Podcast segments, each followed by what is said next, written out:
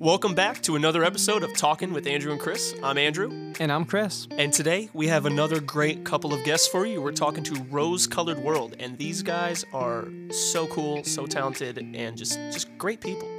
Yeah, I had the pleasure of meeting Addison on tour uh, last winter, and he showed me nothing but hospitality and kindness and made me feel welcome because I really didn't know anyone. And it just shows that, you know, Ray is also just another amazingly awesome and talented person. So I think you guys are really in for a treat with this episode. Yeah, and we want to just take a quick second to say thank you guys so much for all the support you've given us, and thanks to Sweet Tea behind the scenes and everyone that can make the show possible, because this is our third consecutive month of having a show, and let me tell you, that by itself was a pipe dream. So thank you guys for listening so we can keep this going, because we love doing it. Three months. Who would have thought?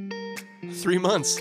And and thank you guys all so much for all the support with our band, The Stash. Um, we have a new song coming out in just a few days, May 10th, so four days from now. That song is called Run Into Me.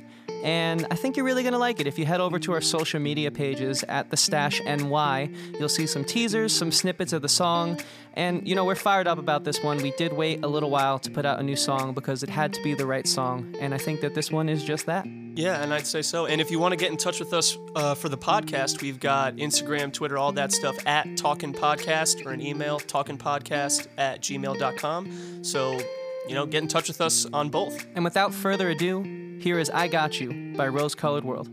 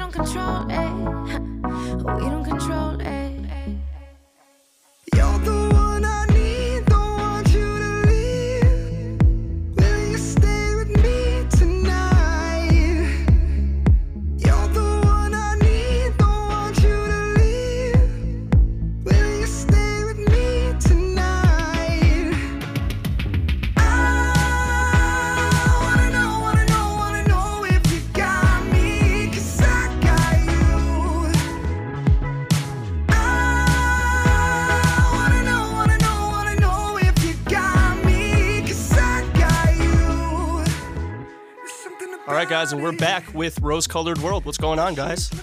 Hey! How's it going? Thank you for, you know, we kind of set this up so last minute, but we really do appreciate you guys just being available and, and ready to hop on. Um, I'm excited to talk to you guys. For sure. Thank you so much for having us. We uh, just woke up a little bit ago here in Los Angeles and recorded some vocals, and now uh, we're talking to you. Nice. What are you guys working on? Uh, we're just finishing up a new single. Okay. Ooh. Uh, a little birdie told me you guys are doing a song a month. Is that is that correct? Yeah, we committed to doing a song a month for the next year, and uh, it's pretty ambitious, but we're we're making it work. Yeah, so you know that's honestly something that we're doing in our band as well. Um, we're in a band called The Stash. I know Ray. We just kind of met over the phone right now, and uh, for us, it's we sort of backlogged a bunch of tracks, and now we're going to start releasing them. You know, to have that like ease of mind, not like stressing each month to. Uh, yeah, because we're, we're very easily spooked.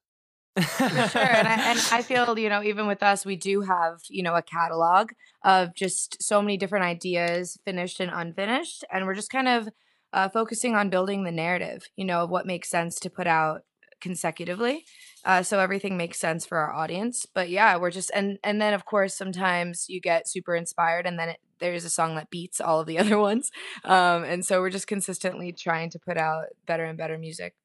Yeah, you know, I think that's sort of like the double edged sword about this whole one song a month thing because obviously we all know as songwriters, but maybe some of the listeners don't know. I mean, if you love to write, you're constantly writing, you know, and you're always trying to explore new avenues and expand the palette, as I like to call it, of your artistic approach.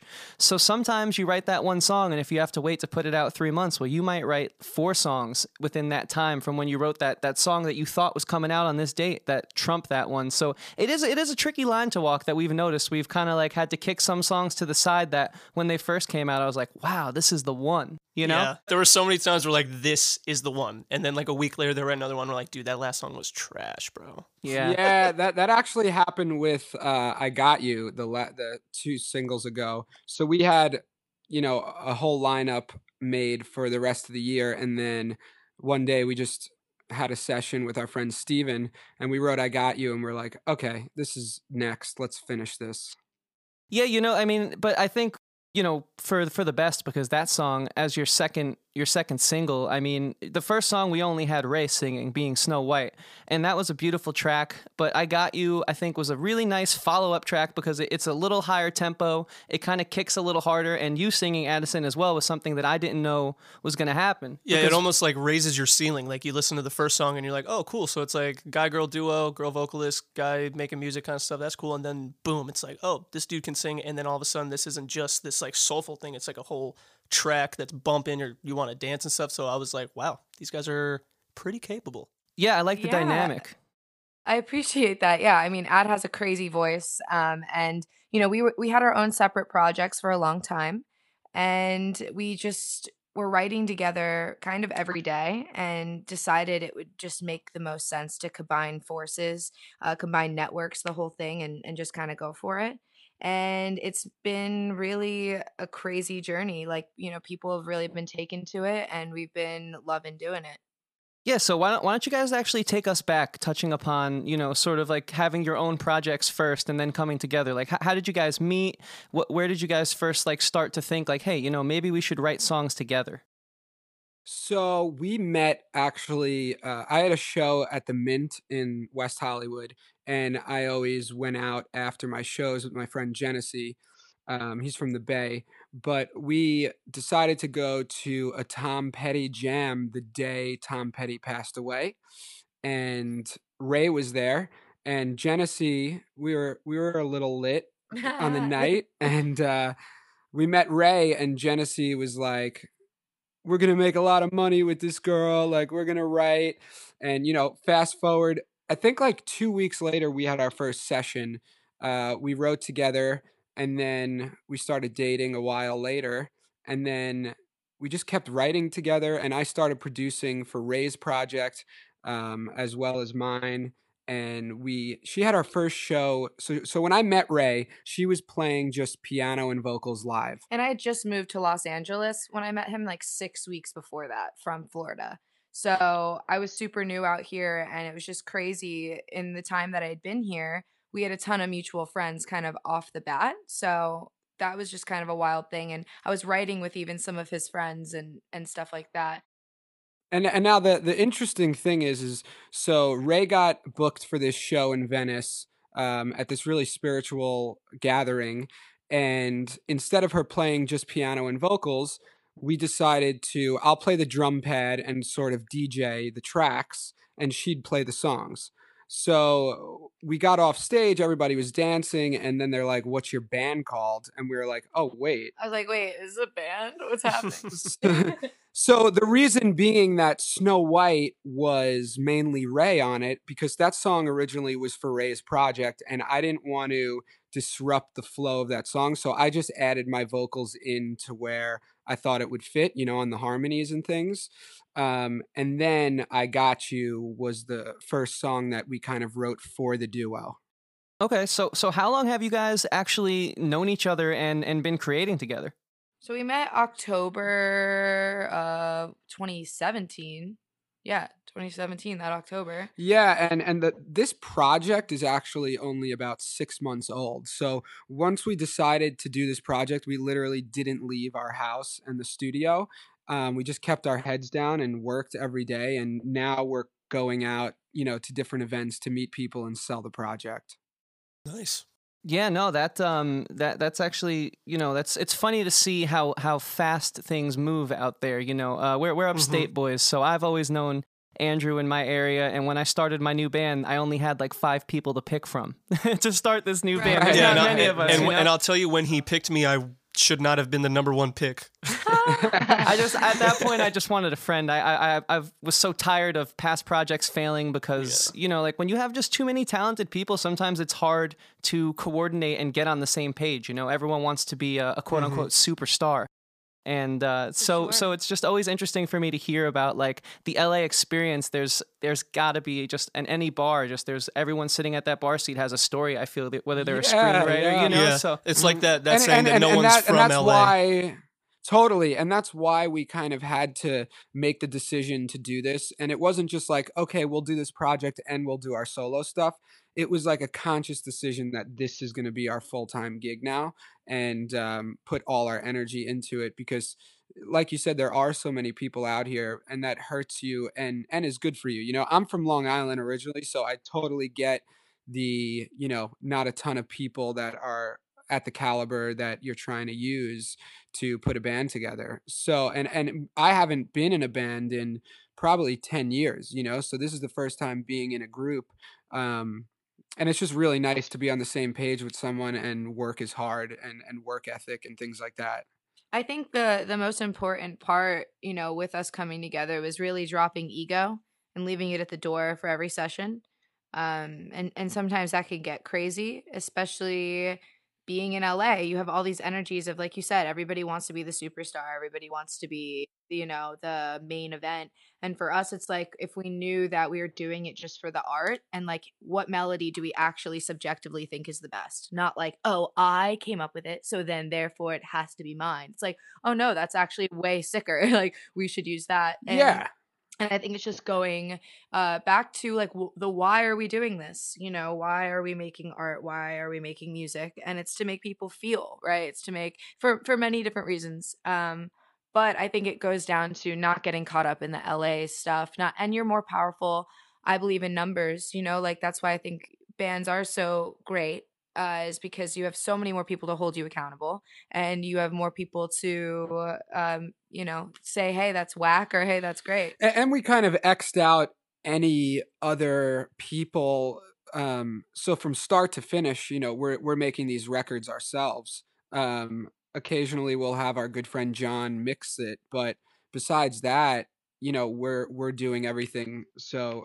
we we kind of just make the music that we love and we hope it resonates with you know other people No, totally. You know, I really like that. Put the ego aside because, uh, you know, we're also doing the, I guess you can call it like a song challenge, the one song a month thing. And um, uh, one of the things that I found when we were really in a groove, the music, we were expanding and sort of coming up with our own unique sound. But lyrically, it's just when you have to write like a new song every day, because we, we, uh, we go to the studio every day, I, I was running out of things to say. So I, I did essentially have to put my ego aside and let T, sweet T, get in and be like, hey, man, like, let's change this melody up. Maybe let's work with this word. And, and I got to say, the last three songs doing that have, have garnished the best results.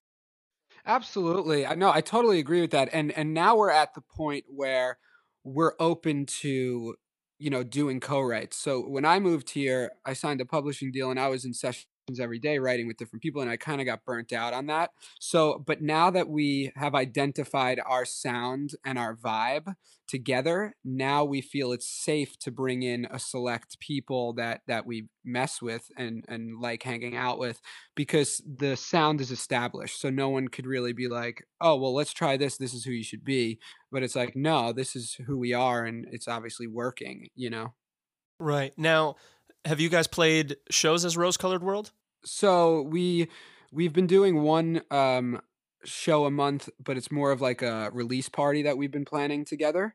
Um our first full set actually was in Alabama. Wow. Do you remember Yeah. the town name? Because that's that's very important. yeah in it the was South. in it was in uh orange beach uh wait, alabama Wait, wait, wait, wait, hold on, hold on. There's a place in Alabama. There's a town in Alabama with the word beach in it. Believe it or not and Yeah, it's- it and was- it it's was right on the beautiful. water. it's beautiful it's on the Oh, gulf wow. and it's soft sand really white and everyone is super friendly it's the people that own houses there it's like they've been there kind of always you know we pretty Um, much had the gotta play in crazy ex- Beach. Oh, I'll hook you up, man. Yeah. Yeah, dude, get us in touch with that promoter. Thanks, man. we I had the appreciate crazy that. we had the craziest experience because normally you know when you tour you rent a van or you fly places um, but in this scenario we just because it's the two of us and you know we're dating we were able to kind of i mean we took an uber from new orleans to alabama My God. and and took Sounds like a movie. greyhounds yeah we it took It was it was it was wild. movie ass How far of a drive is that? uh, two and a half hours yeah Okay. Damn, that dude was That's a lengthy that dude Uber was drive. down. He Yeah, was down he, he was, was down. down. with it he was He's like, listen, I'm trying to get with out of here too, so let's go. totally. But we were taking Greyhounds for six hours, going to Tallahassee, going to Fort Lauderdale. But it, it definitely helped us with our chops, you know. So our first LA show is next Thursday at the Peppermint Club. We're headlining there for uh, the release of Drippin' Gold, and it's Ray's birthday. So Yeah. Oh, very and also, cool. yeah, it's gonna be a fun night, just a big celebration of of everything. But a little backstory, you know, on me and, and why we even stopped in Tallahassee is I went to Florida State, um, got in for classical music for vocal performance, and was singing Italian opera every single day, and realized that was absolutely not what I wanted to do, even a little bit with my life. Um, but it was really great because it really trained me vocally. And then when I was halfway through school, I realized um you know this, this had this realization and picked up writing as a major. And so it was really crazy because i was in these rhetoric classes these poetry classes these existential thinking classes and it really leveled me up lyrically and what i wanted to say to people. And it gave me a lot of time to write down like as this artist and as this entity like what exactly do i want to tell people you know like what what stories do i want to say? What have i been through? So I, I have had kind of a list of topics and and little things that we dive into um and addison's his experience being in la and we kind of write from those things you know? It is as much as it's dance and it's fun and we're having a good time like there is truth to to everything that's being said Yeah, and you know, it's it's. I'm I'm glad you sort of touched upon sort of like a, a light genre because I do feel the dance, but you guys offer so much more. So I'm actually curious to see like how you guys would describe your sound to someone who maybe is just hearing you for the first time listening to this episode. Yeah, and we don't, you know, we don't like to pigeonhole things, but like if you could give like a, a general genre, you know. Oh yeah, we hate the pigeonhole because we ourselves like we we we dabble into EDM, we dabble into classic pop rock roots. You know, like we just it's all generally pop. But like what's we, we've what's- got computers, we've got guitars. There's no genre for both Exactly. of those things. yeah, exactly. That's how that's how we feel. I feel if we were to categorize it, it's indie pop. Okay, Um, cool. Because maybe we, even indie pop dance yeah, Yeah, because like even even the word indie means so many things. I Right, know. right. But we do have a ridiculous. song um, that's going to be coming out called Just Begun that is definitely more has a more rock edge. We actually were inspired by the TV show Riverdale, right? We were watching it and I just loved the drama and the music that was in it. So we wrote this song for it really and uh, we've been trying to get it into the right hands to get it in the show but people were responding so well just at our house from it that we're like yo fuck it like we could do whatever we want let's put this one out too you know True, and then have them ask you to put it in their show. exactly And also, like, we both came from completely organic instrument background. You know, I was always playing uh, my keys and singing, and Addison was in bands and, you know, touring in the pop punk era and that whole thing, you know? So we come from real organic sound. And I think even though right now electro pop even is is flourishing, I like to have those elements, but still like we are true artists, you know, in in the way we play instruments. It's not all digital. and that's why i think you know it does come across like you guys said like sure it makes you dance but like we're still taking the approach of of just songwriting you know Yeah, it's it's just like like um I feel like an artist that comes to mind like that is like John Mayer. Like one day he puts out you know New Light, which is like this really produced poppy song that just kind of like keeps you bopping back and forth. Like wow, this is a bop. And then a few weeks later he puts out Guess I Just Feel Like, and it's just a soulful rock jam, and you're like wow, this dude like. I love And, and you everyone is just like, oh, because John Mayer's just a pop guy. And I'm like, Yeah, well, he kind of shreds though. He Yeah. tricked everybody. He was like, I'm going to put out your body as Wonderland and then become the greatest guitar player of all time. yeah. Overnight, and people a- are just like, "Wait, what the hell?" Like an amazing, first of all, amazing marketing, but also amazing musician. I've s- I've seen John Mayer, uh, probably like five times in my life, maybe more. And and uh, with uh, the Grateful Dead as Dead and Company, and man, he just he just gets it. He totally transcends. So I'm, yeah, I'm convinced that he like has life figured out because like aside from just being a musical genius, like if you follow him on Instagram, he's also a comedic genius. yeah, Yeah, current mood, he's killing so it. I mean, good. current mood, but even just his random Instagram stories, like parking his sliders or like eating oh uh, so good eating Christmas candy out of the garbage, like he's hilarious. yeah. What I loved is when everybody was doing the Spotify numbers and he posted the picture. Oh yeah, of, and it had like like, like ten monthly yeah, listeners and like yeah. twenty Yeah. minutes or whatever. It was like 180 fans. Like yeah, it was so amazing. I He's like, "Oh, that." truly humbled by this year. Thank you guys so much." yeah, so good. I learned how to set up a Pelican flight case watching his uh, Instagram Oh, yeah. story one night. Not that I have great. one, but now I can safely package my laptop anywhere I need to go. So thanks, That's John awesome. Dude, he put Thank up John a behind the scenes video of how he made New Light on YouTube, a vertical video with full black bars on the side if you're watching a horizontal. And he's like and he starts I it with like, that. "Oh, we're doing it vertical? All right, fine." And he just does the video. it's hilarious. I would really love to believe that he's in charge of all of those ideas. If he's not, I'm going to be heartbroken. Yeah, and I mean, it's one of those things that's always a catch 22 because as a new artist, you watch that, right? And a lot of kids will be like, oh, I could just do that. Mhm. But then on the other side, it's like, well, when you're John Mayer, you could, you know, You can really do whatever you want when you're yeah, John Mayer. you could do it. Yeah, you Yeah. could tape everything on your old GoPro and it's going to be fine. So, so John Mayer, I think, is a great way to sort of ask you guys this question, right? So, I, I personally think though that John Mayer's first album, Room for Squares, are, are we all familiar with it? Here? yes. Yes. It's a little safe. It's a little, you know, as they like to say, like close to the waist. Like he, there's really, you know, the guitar is there, but it's not like he two albums later is putting out what was Continuum two albums later. You know, Something so like that. so like I think like John Mayer is a great example, but I, I feel like for a new artist.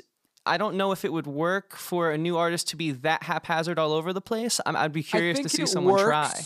Sure, I think it works in which is obviously slim nowadays, but in that era, it was like major label finds this great guitarist, young singer songwriter with a unique voice, and of course they're going to keep it safe, right? They're pumping a shit ton of money into you. They want and, everybody to okay, like you. cool. Yeah, we got the hit. We have Bodies of Wonderland, you know. But then once the the um the control kind of moved over, I feel, to John Mayer's hands, then he was like, "Oh wait, this is what I want to do." Obviously, Right. he probably still had an A and R, you know, that was helping. I mean, he went to Berklee College of Music in Boston, you know, and uh, Mhm. to get in at- for as guitar as your your key instrument, uh, that's pretty freaking impressive. Um, yeah, I, and he I blew don't up think the on- guitar is like that common of an instrument. I don't think so. You know, Well, he but he blew up, you know.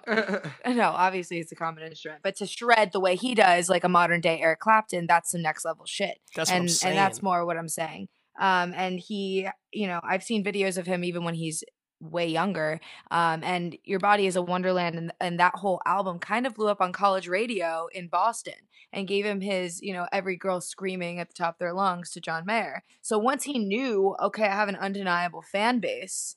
Um, you can kind of do whatever you want, you know. And, and during during that era, we can't forget to talk about uh, an artist that me and Ray love, which is we we kind of know all the deep cuts is Jason Mraz.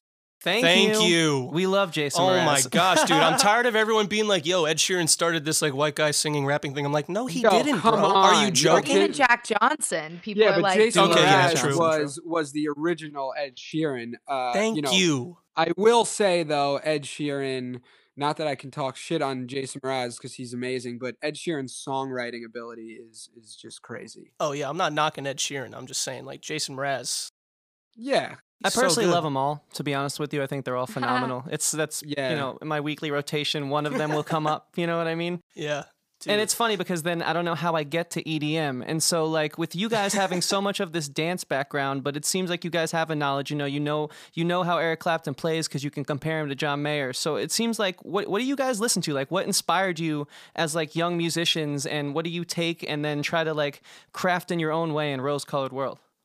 Well, I'll tell you, my project was I was kind of just in the place where I was doing what I wanted as far as production and keeping it more real. Definitely still pop. I've always loved pop music, but it wasn't until I met Ray and a bunch of, you know, up and coming producers and she was bringing me to, to places and I was hearing some house music, I was hearing some electronic music and I was like, "Wait, there's something to like be said like we don't want to ever go too far in either direction and i think that's the the battle like dripping gold our latest single we we started writing that in brooklyn actually uh, when i was on tour with lumen and i met you but we were staying in my friend's brooklyn apartment and it was completely different it was like this indie rock bass line like, more white stripes Yeah. and then when we got home to LA, I opened it up and I was like, man, this just isn't feeling right. And that's when I kind of pushed it a little more housey,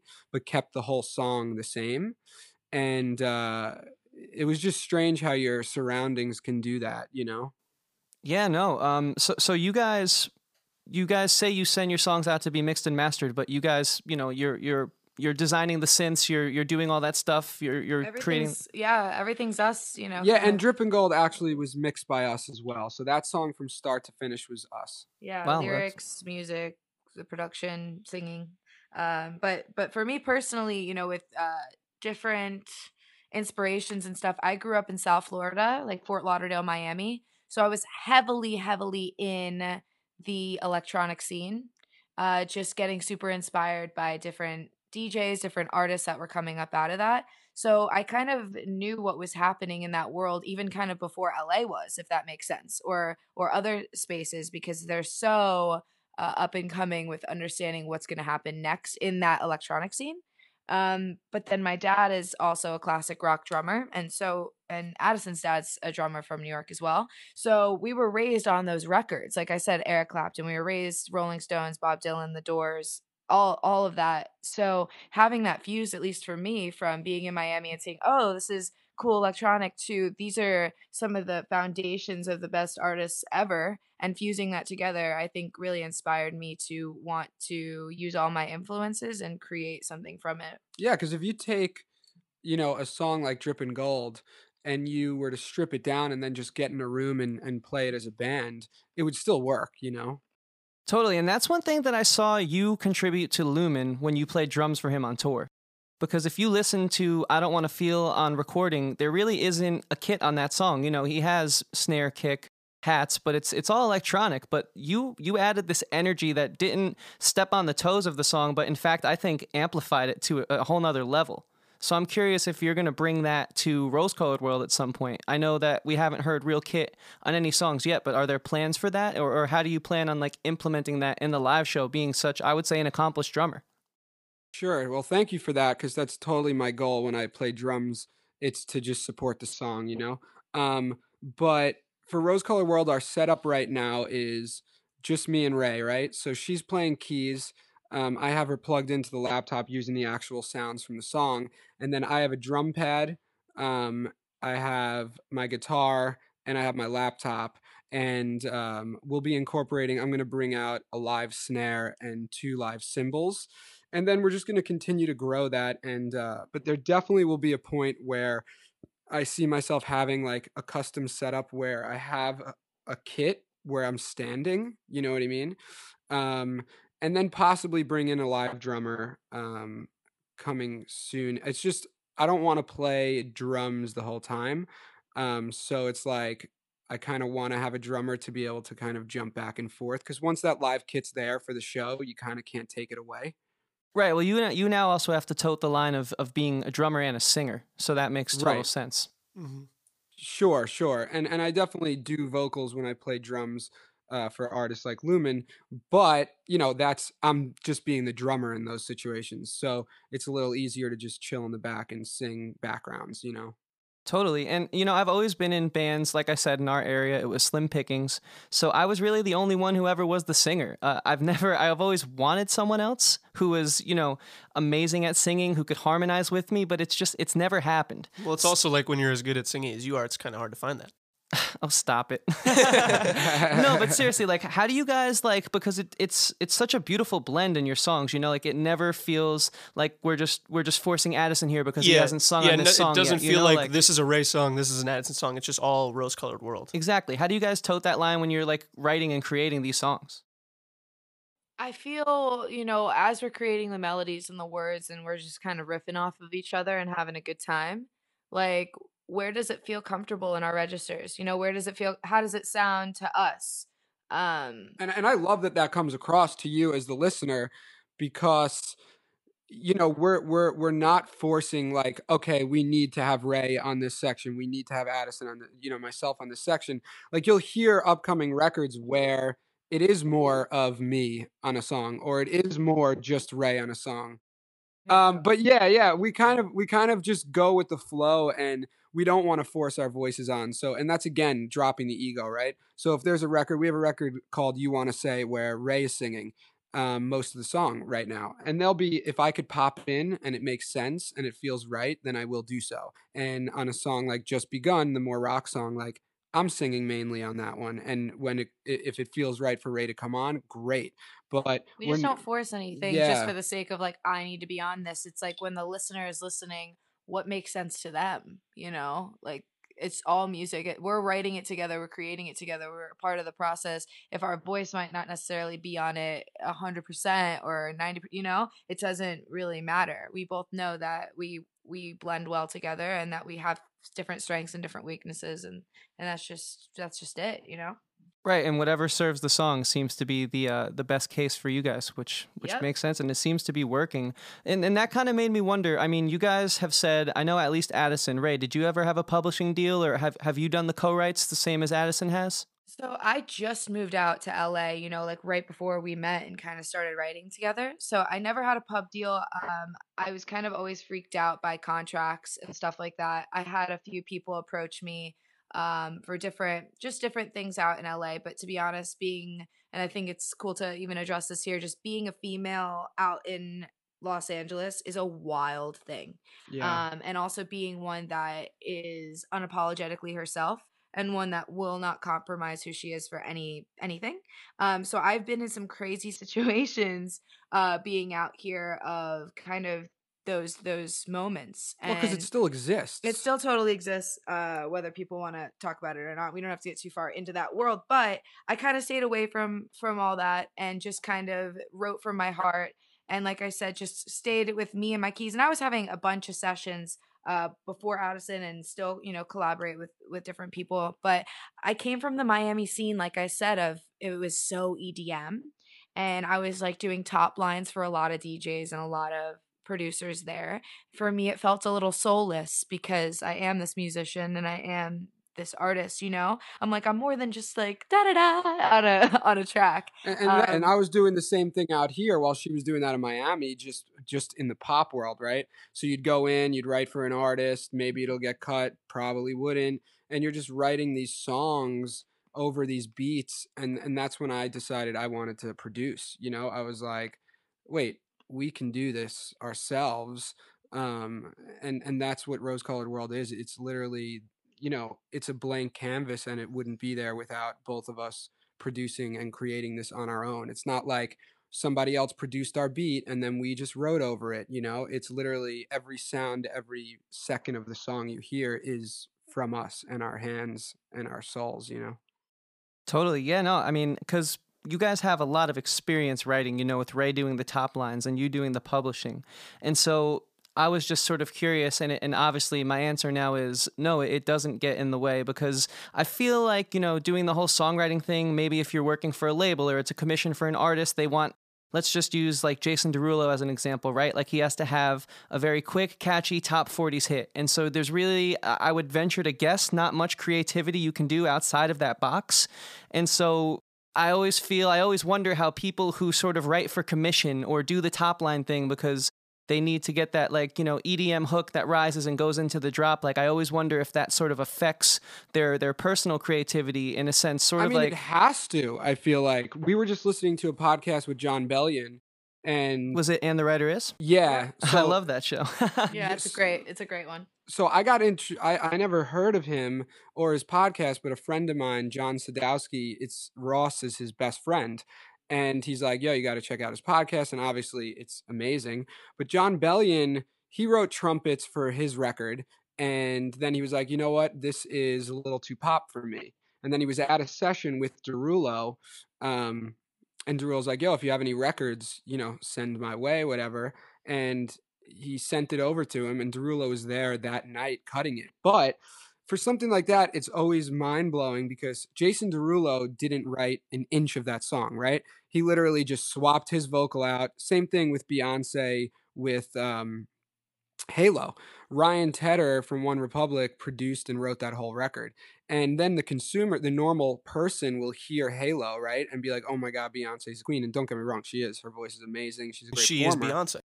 Yes, but you know, that's a Ryan Tedder song, and it's and and most people will be like, "Oh, Beyonce's new single Halo's amazing," and but that'll make your life, right? So like Jon Bellion could live off of trumpets for a very very long time, but he was smart. He took that he took that song and was able to just take that money and pump it into all of his art Right, yeah. In the episode, he talks about keep reinvesting into himself and to, to grow with the whole um, the, the approach he took. But you know, Ryan Tedder is a great example because when he writes for other people, I think he has such a great way of separating his voice from the artist he's writing for. So a OneRepublic song, I would never mistake Halo as a OneRepublic song. Like there's a song on the first One Direction album, and I was listening to it, and I was like, "Yo, this sounds just like a Kelly Clarkson song." And then I go back in and I look at the credits, and look who wrote it. Kelly Clarkson wrote the hook. So so so for you guys, you know, for for for you guys, um, you know, ha- has that been something that you've like maybe like looked back on a song and been like, hmm, maybe we can't put this out because it sounds right. too much like so and so that I just wrote for, or Oh, ha- have you had a struggle like you yeah, know, yeah. flirting with that that line of of like I just said like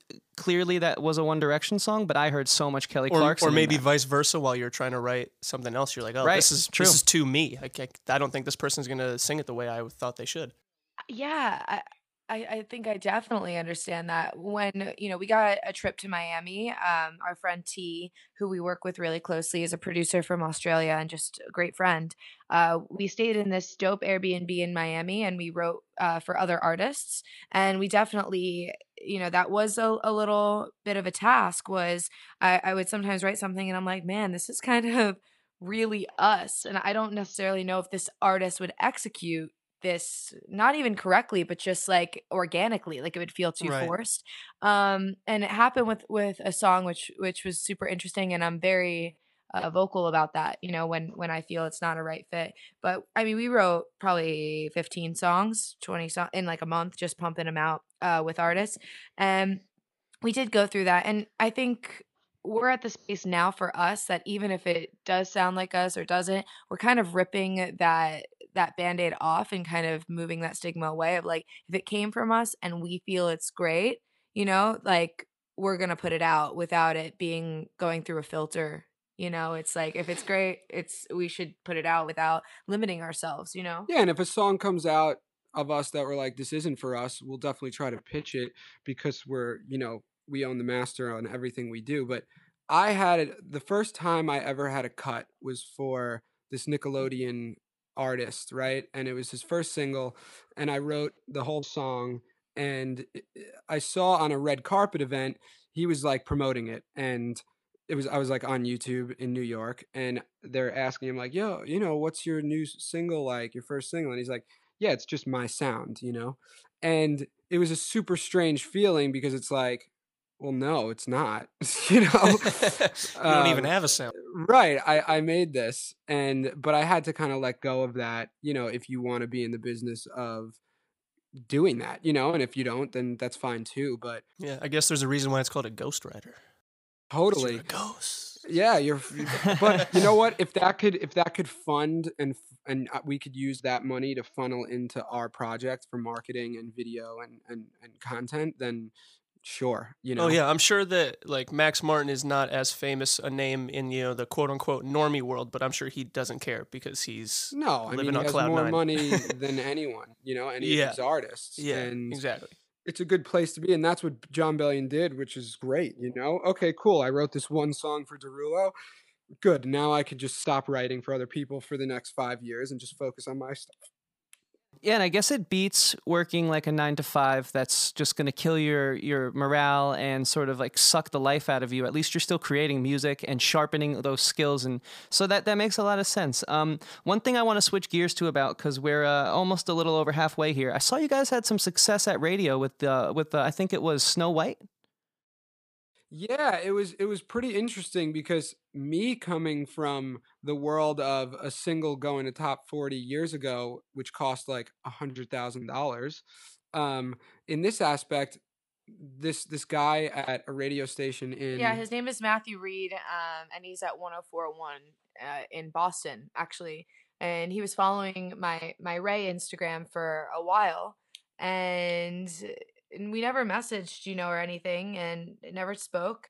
but then started following the Rose Colored World page. And when we had our first single come out, he, you know, spins records, you know, for 1041 and there's this segment where it's like your 15 minutes where they find new artists and they sneak them in the set. So it was super super dope. It was like a Kesha song and then us right after in the mix on a Friday. And now he's he's playing every every one of our new singles. He he spins, which is awesome. And and it's spun like twice when when it comes out. So it's really nice. Like the debut of it, it usually you know he spins them and we've developed this relationship with him but you know we're hoping that just it, it keeps catching and more and more it'll continue to just keep expanding Yeah, no, and it sounds like he's putting you up there with good company too. So that's that's great to hear. Yeah, we're just super thankful for him. And I, I'm curious, you know, because I feel radio obviously still is the most powerful way, I would suppose, for for um, people in the pop dance world, especially to get their song out there. But with there being so many other avenues to access music, you know, YouTube, SoundCloud, Spotify, we, we know all of them, right?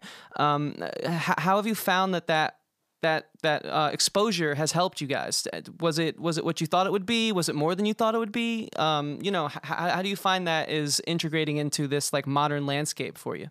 Yeah, so it's super interesting. I kind of put radio off the table right now, and obviously that was a great pleasant surprise that he started playing it, but because I've been there and I see what it takes, it takes super deep pockets, right, to go to that level on radio, and that's where major labels still go. I had an investor that was dumping like I said 6 figures in, and that's only for like 3 week campaign, you know?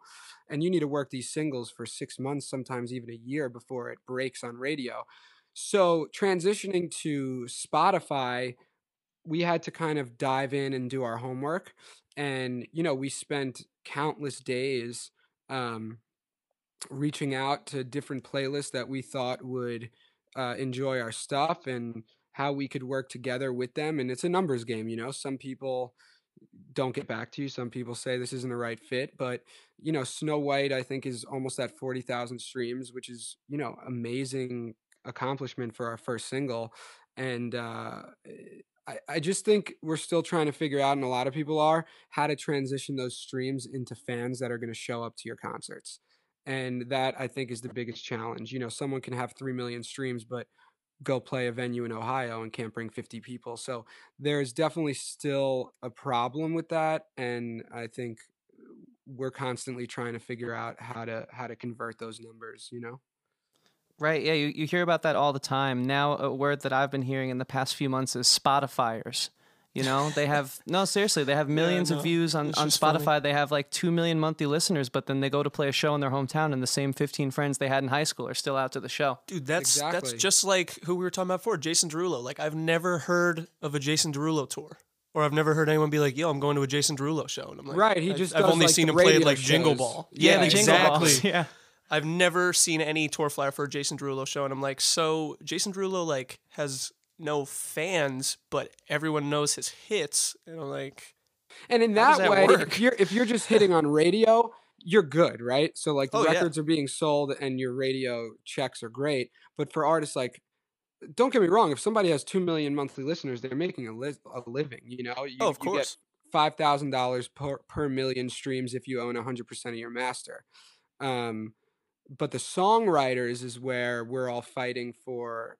That's the problem because songwriting, publishing, you don't really make money on streams. So that's why we kind of transitioned into producing our own stuff. So when we get these streaming numbers, that's all our money. Because when I was just writing, I wrote a song for an artist that has 4 million streams, but I mean, that song generated $30,000, but I didn't see $30,000, you know? Right. Right. And at that point, I guess, you know, you have a great voice. You obviously have the talent to write a song capable of, of doing that. You might as well do that for yourself. Totally, especially because, you know, we don't have real jobs. This is what we do. And we've been lucky enough to do that. Um, and it's just about building and, and doing that for ourselves now. No, totally. Um, I guess real quick before we let you guys go, I've noticed a, a very awesome, interesting looking aesthetic across all of your artworks and, and your brand as well on social media. And that's something that I've been seeing a lot of young artists, new artists especially, they sort of live or die by their brand these days. You know, if you don't have one, if it's just like random iPhone photos scattered throughout, it, your your appeal on the feed, which is a very important thing, as silly as it sounds, maybe might not get your songs out there. Yeah, so it's, it's like nowadays, obviously, everyone can make music. Everyone's putting music out, so you need more than just the music. You need not not necessarily like a lifestyle, but it's like, hey, you like the things I like, I like the things you like, and I'm making music, so check me out. So I, I like like your aesthetic and music goes well together. yeah. So what's what's your approach been to that? Because I I think it's working. Um, you know, there's a few artists that, you know, me and Ad really respect. And I noticed a common theme was say I'm I'm leaving a club, right, at two in the morning and I might be a little lit, right? And I look over at the radio and I see the artwork on the screen. That just from the artwork, I know who that artist is. I didn't need to read anything. I could be in the back seat where I can't really read, and I could be like, "That is a wonder," or "That is John Mayer," eh, you know, etc. Like certain people that we really look uh, up to. And I'm saying "Oh Wonder" because I was actually in, a club, you know, leaving a club in Miami, saw "Oh Wonder's artwork, and was able to identify them, and now is you know one of the greatest bands that I listen to. Um, and I wanted something simple but still was true to us for our branding. And so we really agreed upon the rose. And as roses wilt and change, our music is going to grow and evolve and change. Um, and also, if we have 12 singles in a year, there's 12 roses in a dozen. And i and i was like that's kind of a, a play on on society of you know having 12 roses having 12 songs making it a dozen and and calling it a day for for that chapter of the project. A- And then when it came to our branding as far as on social media with Instagram, we you know we do photography and video as well. So we do all of that stuff ourselves. We'll just have a friend shoot it and then we'll edit everything but our our photos and brand is very thought out you know? And um i think we kind of have our brand locked in now and we just kind of want to keep growing on that and uh the the content that we bring. You know we also like as ser- like we kind of have this like classy look to us but then as well when we make these teaser videos we'll definitely not take ourselves so serious Yeah, definitely. I mean, it shows because it all definitely is cohesive and you know, it just it just works. I don't know. well thank you Yeah, and thank it- you. it comes across as honest, you know, like there's no Yeah, there's no genuine. smoke and mirrors. What what you see is what you get, and that what you get is you know it's it's genuine and it's it's very pure in its nature. So yeah, you guys definitely aren't posers. then, we're, then we're doing real, our real recognize real. Totally, Yeah. thank and- you appreciate that no, and, and thank you guys so much for chatting with us again today. We, Yeah, we really appreciate this you was a taking the time chat. out. Yeah, no, I I learned a lot. I feel, and I had a great time uh, getting I definitely to talk learned a lot, guys, and yeah. thank you so much for shouting out Jason Mraz. That really made my day. yes we love Mraz. so so real quick before we let you guys go, where can our listeners find you? Keep up to date with all that you guys and Rose Colored World have going on. So our Instagram is at RCW official. Um, if you want to look us up on Spotify or Google, it's Rose Colored World, all one word. And uh, yeah, our latest single, Drippin' Gold, is out now, and we'll be dropping another song next month. Perfect. And you know, we'll leave our listeners with Drippin' Gold by Rose Colored World. Thanks, guys. Appreciate you. thank you Underneath the sun with the neon lights, smoking in the car as we take a drive.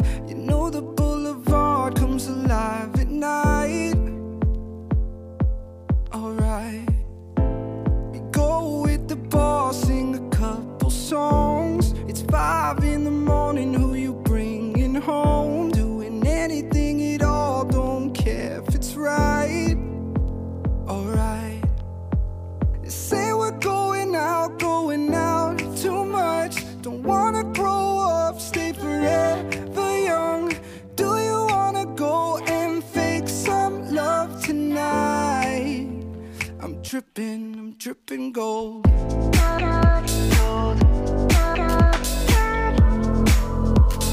tripping, gold.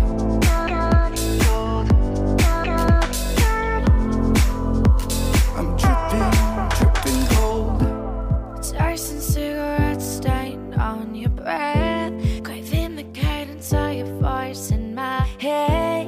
Living for the moments that I